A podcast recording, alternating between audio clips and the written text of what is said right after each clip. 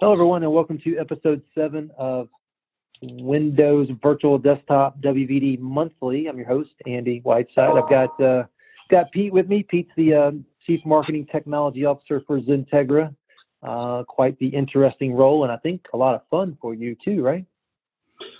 Yeah, yeah, it's been it's been interesting the last couple uh, weeks. I've been kind of leaning more on the technology side, but still doing the marketing uh, side. You know, get everything teed up for all our cool events that we do, and and uh, staying busy on both ends. So, yeah, I had a uh, podcast with um, iGel this morning, and Simon Townsend was our guest, and him kind of introducing himself as a chief technology marketing officer. Uh, I didn't realize that he had a technical background, but as we started to talk more and more, it was clear that he does. I think it's interesting that both us and iGel come at marketing from the same angle. Yeah, yeah, he's he's a long, well, a long time industry buddy of mine, but also, uh, yeah, he started his role very technical when he was younger. When we all when, when we all younger, right? yeah, yeah. Well, especially you guys. I'm well. I'm older. I didn't. I didn't realize how much older I was than you guys until you had your 40th birthday a couple months uh, a couple months ago. Yeah. I think of myself as 20 or 32 still, not 23, but 32 still. Yeah, I I do too. I try to anyway. On the podcast this morning, we were talking about uh, you know sub one mega bit connectivity and uh, the I love you virus and one I want I want to cry, but certainly the I love you virus. And uh, we started thinking about when that was, and it's like holy cow, that was 20 years ago uh, when I couldn't get a meg of internet connectivity, and you know the the um, I want to I love you virus was going through people's uh, address books and doing what it was doing. I can't remember what it did exactly, but um, that's it's hard to believe you, I, until somebody forces you to think about it. You don't realize how long it's been. Yeah, it's crazy. And uh, I remember back in college when you, you could you know remember the A bomb thing where you could a, you know A bomb a, a Win a Win ninety five machine and totally wipe it out. yeah. Um, yeah. Well, speaking of all that, we had a good call today with iGel talking about the value of a Linux endpoint, and we had a good talk about um, you know desktop as a service, and that ties right into our conversation here around uh, Windows Virtual Desktop, which is one of the rapidly um, growing and, and, accelerating products for doing just that uh, in a controlled environment to get out of uh, a scenario where you're as susceptible to those uh, malicious attacks and the fallout from it. So uh, I think the, the content today is to go over the January 2021 updates for Windows Virtual Desktop. You ready? Yeah, I'm ready, man. All right, number one I've got on the list here is a new Windows Virtual Desktop offer. Sounds salesy. What is that? Yeah, so there, you know, I think you know Microsoft obviously is always trying to, um, you know, enhance and entice customers to want to try, right? Try before they buy is what I like to say. Um, and so they're giving a not only incentives for customers to pilot and expand their pilot into production, but also giving new customers opportunities to try some of the more tried and true series. So they got the the D series and the B series uh, virtual machines, and they give you thirty percent, um, you know, off for ninety days on these two series of machines on top of the the Linux based pricing, which is already discounted very deeply for uh, WVD. So, um, so no, it's just a way to get you know net new customers to want to try. Um, but parallel to that, if uh, if customers and clients want to talk to us, we can tell them even deeper incentives they can do to pilot and and expand their their WVD deployments to uh, their enterprise. Now, is that a, uh, in your opinion, is that a desperation thing about Microsoft to get more people to start kicking the tires, or is that a a true compelling offer to get people to see the value in it uh, quicker? Uh, I personally think it's the latter. I think it's you know Microsoft realizes there's still some hesitation to want to try desktop as a service, a cloud-based offering. So it's a way to entice net new customers to want to you know give it a try and, and see if it can work for them. And I think a lot of customers will realize that it is tried and true, and and it will scale up pretty fast. To to me it kind of feels like, and this is a good thing when you go to buy a new car and, and the guy on the um, the guy at the car dealership says, "Hey, it's Friday. Why don't you take it home from the weekend, park in your garage, see if it fits, let let your wife drive it around a lot." Now all of a sudden, guess what? Come Monday, you're going to be buying that car. Yeah, exactly. And, and then the best part of that is when you go and buy the car and they tell you you get two months, uh, you know, free of uh, loan payments. You know. Sign and drive, baby. Yep. All right. The next one on here is uh, network uh, security group rules value change. Yeah, so this is a you know a, a re, you know an Azure Resource Manager, what's called a nested template. So they have default you know te- nested templates that you can u- choose to utilize for security uh, within the NSG, so network security groups.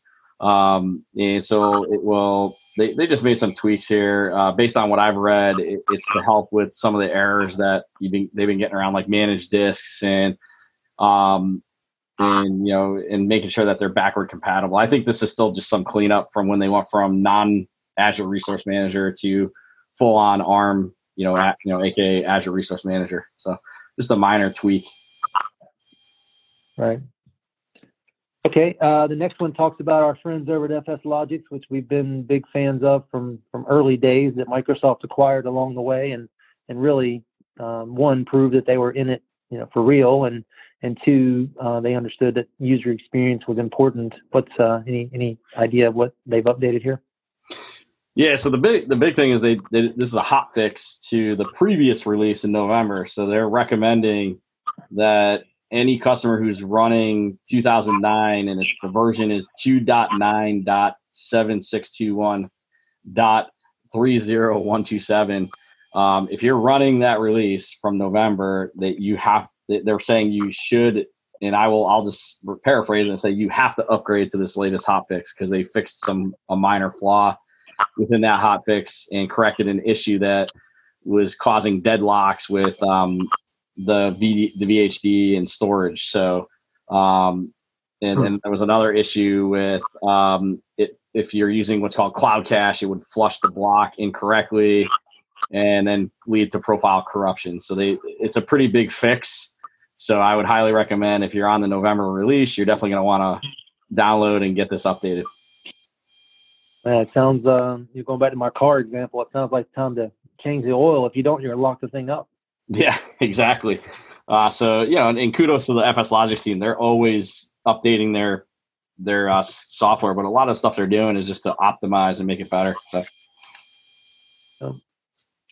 Okay, uh, the next little section seems like it gets a little more exciting, at least. Um, but all this is very important. Don't get me wrong; I, I joke about it, but it's all important. Uh, Azure Portal experience improvements, um, I guess, as it relates to WVD or Azure in general. What uh, what what is Microsoft covering here? Um, you know, they're always going to con- continuously upgrade and update their ARM experience, so the Azure Resource Manager experience. So, you know, a lot of great functionality within this list. Um, you know, you can add local uh, VM credentials directly um, to a VM instead of uh, creating a, a, you know an Active Directory domain joined account. So the way I read this is you can do non-domain joined VMs. Um, but you know, I haven't had a chance to play with it yet, so so don't you know let me uh, dig into that a little more.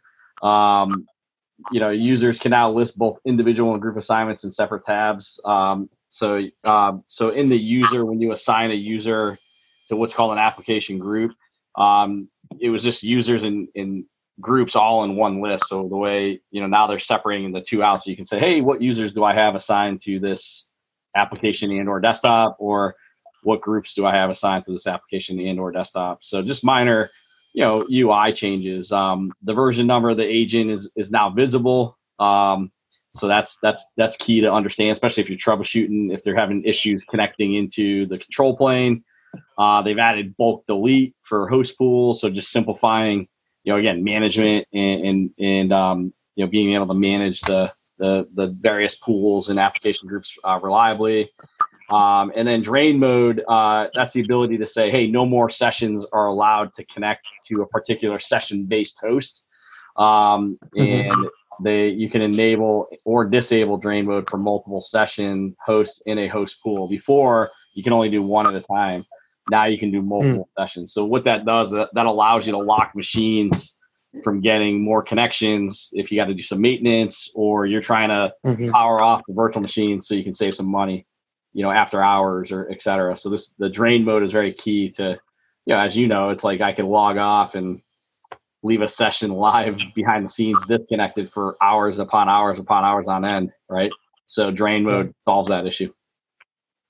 And then they uh, the, move. the good news, I guess the, the, the good news is Microsoft is getting this functionality, but for a Citrix guy, I'm, I'm kind of chuckling because that's been around forever. Yeah, Um, but you know, it's like we talk about every every session, every uh, podcast. It's they're going to inch away, inch away, inch away until they get a lot of the features they need. Yeah, and I, again, I, I would argue Citrix is still one of the best control planes for WVD. And if you go Citrix Virtual Apps and Desktop Service standard for Azure, it's a great control plane, and it's going to give you a lot more robust functionality. And the two married together is a great solution. So it's not. If I'm Citrix, I'm not worried yet. But if I'm like a Nerdio, now I'm stressing a little bit because they're filling in a lot of the gaps that Nerdio solved. And in fact, I think we're seeing that with Nerdio now, where they're focused more on MSPs now and how, how to build an MSP with WVD, not the uh, you know WVD manager anymore. So Yeah.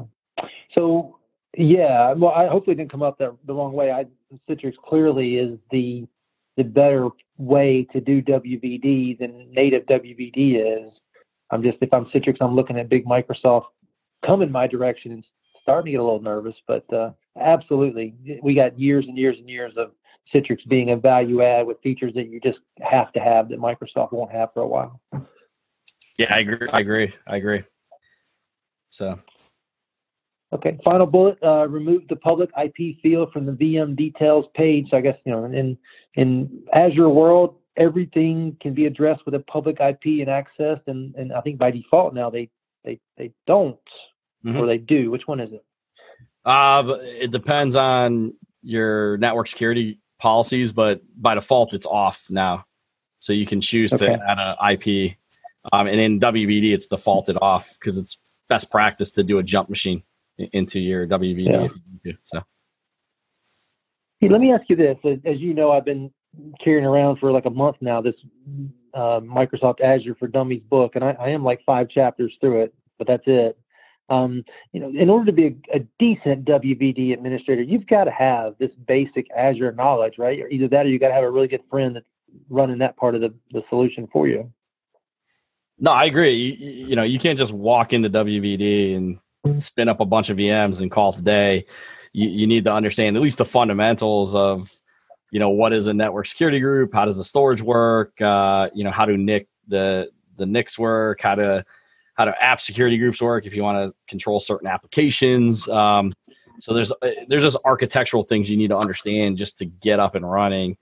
You know, in our in our deployments that we do with wvd typically I see the two bigger issues is they people get a little bit overzealous with their network security groups and they lock it down too much um, and then two the, they don't understand the whole subnetting uh, concept in azure so they end up either building a subnet that's not going to meet their need or typically it's all networking related is where i see the issues so Yeah. Well, a quick plug for that book, um, Microsoft Azure for Dummies. I forget the author, but it just came out in January, and it is really, really up to date. Um, a lot of what you just talked about with security groups and the subnettings and the VNets, uh, storage accounts. Th- those are all things that were foreign to me, even doing this podcast. And just the first couple chapters have been enlightening as far as my Azure world. And and I, I did myself a favor, right? I waited till the the portal matured. They got the ARM, um, so I didn't have to unlearn a bunch of old junk. Uh, but I highly recommend that book. yeah yeah i gotta i actually want to get it just for fun just to have it as a reference you know because i i don't proclaim to be an expert i I'm, i still learn something new every week so I've, I've always thought with learning technologies, if you got um, the dummies book or the old exam cram books, if you just had that level of, you know, 300 pages of knowledge in your head, you're you're way ahead of most people. Uh, you don't have to have the, the 800 page massive knowledge. That's for reference, but that 250, 300 page book, if you just have that floating around your head, you're you're pretty sharp compared to most. yeah no i agree All right, next uh, topic here is the uh, Windows Virtual Desktop Agent troubleshooting. Yeah, this is, I mean, again, nothing too crazy here, but just simple documentation on troubleshooting some of the common issues you find you come across in Windows Virtual Desktop. I'll, I'll say this is a welcome piece of documentation, just dealing with some of the customers I work with, um, because you'll hit an issue and not know where to troubleshoot. So it's, I give kudos to Microsoft for writing this. The doc came out in late December, and and uh, and yeah, it's uh, it's definitely um, a great write up, and it's written by two. Uh, well, one guy I know, Tom Hick, um, Tom Hickling, who's a who's a great uh, global black belt. So it's uh, you know, I guess lessons from the field, if you will. So great do- piece of documentation. Yeah. Let's give Tom a shout out here. Let's get Tom on this um, this podcast sometime. I think I reached out to him and I think I caught him off guard. I don't think he realized who we are and what we do. Um, yeah. So if you know Tom, maybe see if he'll join us at some point. Yeah, I will definitely. All right. Uh, next section here talks about the Microsoft antivirus, also known as Microsoft Defender for endpoint integration. I, I want to talk about this for a minute because I didn't, I didn't realize until not too many months ago that our friends at Bitdefender were, but kind of behind the engine of the Microsoft antivirus. I didn't take two and two and put them together. Um, but what's your take on Defender just in general as an antivirus malware solution? You know, I what I know of Bitdefender, uh, I guess it's the they can't officially say they're the OEM, but they can't unofficially say they're the OEM. But I'll say eh, for for a solution that's out of the box and free, it's pretty solid. I, and I'll I'll be the first one to admit I I I don't run I run Defender on my endpoint, and I've knock on wood haven't had a issue yet. Um, in five plus years that I've consistently done that. The only thing I run parallel to it on, on a on a you know scan is a malware scanner like malware Malwarebytes or one of those. But every time i run it i don't find anything. So it's doing its job. So i'll say that just from a day-to-day experience. And you know me i surf webs i, I do everything. So, so. Yeah. well do you also uh, do you take away your admin rights or at least keep uh, user access control turned on uh, yeah, I do, and and you know, I I've never taken away my admin rights. That that'd be a fun experiment one day, but uh, you know, that's tying into some of the go- the core functionality above and beyond that. So like app protect, things like that. Um, yeah, but yeah, it's a it's a great feature. I mean, and for free, it's not bad. You know. Yeah. Because let's face it, I mean, yeah, you, I, and I, you and I are techies, and I don't know about you, but I don't like needless agents running on my machine taking up valuable CPU when I got to run you know some VMs on VMware Workstation and maybe open up Photoshop, and by the time I know it, my my machine's crawling. You know. Right. Okay, uh, so this topic here, where we talk about Defender for endpoint integration, what what are they what are they saying? Uh, so it's it's officially available for WVD. Um, and what's even more important is it's it's available for Windows 10 Enterprise multi-session. So um, so you can use uh, Microsoft Defender for endpoint, and it will support up to 50 concurrent user connections. Um, so that you know, not only are you gonna get the cost savings of using Win 10 Enterprise, you know, multi-session, you get the benefit of also layering in with uh, Microsoft Defender. Yeah, uh, and and you have to assume that Defender is fairly optimized for the physical desktop workload. And if they've got it, you know, by default in WVD, which you do as part of the operating system, um, that they're doing a decent job optimizing that for virtual workloads. Is that true? Yeah, and and you know the upside to this too is it's also tied into the um, the the security center um, as well, so you're able to get uh, reporting on your endpoints as well. So uh, so you're getting like risk assessments, uh, how many users are logged on, um, and, and, then you're able to look at timelines and, and, any any issues from a threat perspective. And then you know if you need to, you can even do advanced hunting now, um, which is something we mm-hmm. talked about on the Bitdefender webinar today. so. Okay, and then the final topic here um, is the Azure Security Baseline for Windows Virtual Desktop. Yeah, so think of this as like documentation best practices for you know security benchmarks and, they, and they're calling it azure security benchmark version 2.0 for to uh, for wvd and just think of this as recommendations on how to secure uh, you know your solution on azure on wvd so it's it literally is a list of everything from you know network security you know how to do privilege access data protection uh, posture vulnerability management, uh, endpoint security. So it's basically re- recommendations to how to lock down and secure your environment. Uh, and it's pretty well documented. I was reading it earlier today, and I was like, they, they literally list out like you know, for example, in the network security, they they say, hey, here's what you should implement. Here's the URLs. Here's the here's some adaptive stuff you got to turn on. Some firewall rules you know, et cetera, how to how to properly connect networks together. They go through that and they document that, you know, stuff like that. So it's very in-depth documentation uh, to make sure your environment's secured. Hey, on this slightly on this topic, I guess not on this topic, but you know how in the Citrix world, uh, a lot of their work is being done today around analytics, both security and performance analytics. Does anything close to that exist in WVD if you don't add Citrix to it? Or, do you hear them talking about doing that kind of stuff? Yeah, so that's under um, the uh, well, it's, it's, a combination of the enterprise, uh, you know, Defender endpoint integration, but it's it's under the the bucket of um, the Microsoft Defender to Security Center, which I forget the name of it in Azure because it's escaping me right now. But in that suite, they have the ability to do some, I don't want to say all the functionality that Citrix is proclaiming, but more Windows focused functionality. Like they're not going to be able to do session based stuff like that Citrix is doing, the edge stuff that Citrix is doing yet, but I think they're getting there. Um, and, and then Citrix actually does tie into uh, what's called Microsoft Security Graph. So they actually pull some of the data as well and leverage that data and then and make decisions based off that. They also pull uh, from Active Directory as well, so they can pull like you know when Andy logged on, how long you logged on for, not just for Citrix but for Active Directory.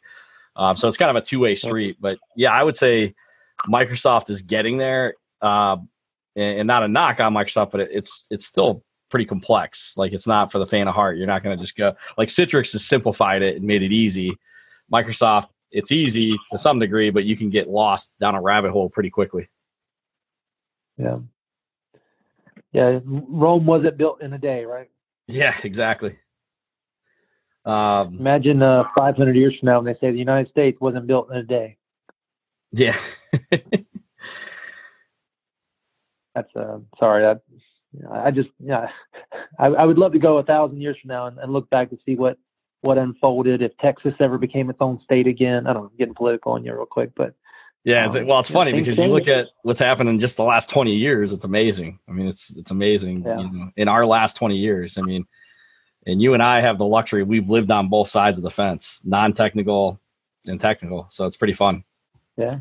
Well, and, and I'll go down a rat hole with you real quick. I mean, United States, the 50 states are together primarily because we're all tied to the same currency. What happens when electronic currency takes over and nobody's tied to any, each other anymore based on the, the value of the, the, the data, the Bitcoin or whatever, the cryptocurrency, uh, cryptocurrency, things are going to change, no doubt. Oh yeah, no, I agree. I agree. It's going to get interesting because the Bitcoin thing, man, I wish I got into that early. so, yeah. I'm I'm still staying away from it. I may regret it someday, but um, I don't know. I'll just get up and go to work every day until I can. Yeah. So, All right. Well, Pete, I appreciate you joining. Hopefully, people got a lot out of this. Uh, we'll do it again next month. You know, WVD continues to move forward. You've got your uh, what do you have coming up uh, regarding WVD as far as your training classes and things? Uh, so I run a monthly. Well, actually, I'm doing a monthly workshop, bi-monthly workshop on WVD, and that's this month. And uh, and I'll try to get the date as we're talking here. Um, uh, that's going to be on February uh, 23rd, so Tuesday, and then and then I do an Azure Fundamentals workshop every other month as well, and that one's going to be on March, uh, uh, you know, March 18th. So I run those two. Kind of, I go back and forth every month just to keep it interesting. So, yeah, you know what? I need to sign up for the Azure Fund. I'm gonna go. I'm gonna go sign up for that one right now. nice yeah, it's fun. I, I, I try to show the basics, but then how to build a, a Citrix environment uh, on, on, top of Azure, uh, and then some maybe you know sometimes I'll switch it up and maybe do VMware one month or or just stick to WVD. But the WVD workshop is purely WVD. So yeah, okay. All right. Well, thanks for jumping on. Hopefully, the listeners get value out of this. If you uh, if you do, you know, share it. Um, I, I, listen to a a uh, crime podcast all the time. They always start off and end with you know, give us stars, give us likes, whatever. I, I guess we don't do enough of that, but uh, you know, if you like what you're hearing, share it with other people. Let us know. Give us some feedback. Yeah, I agree, and we do. We work hard to get them out there. So, all right, thanks. Have a good one. Thanks, Andy.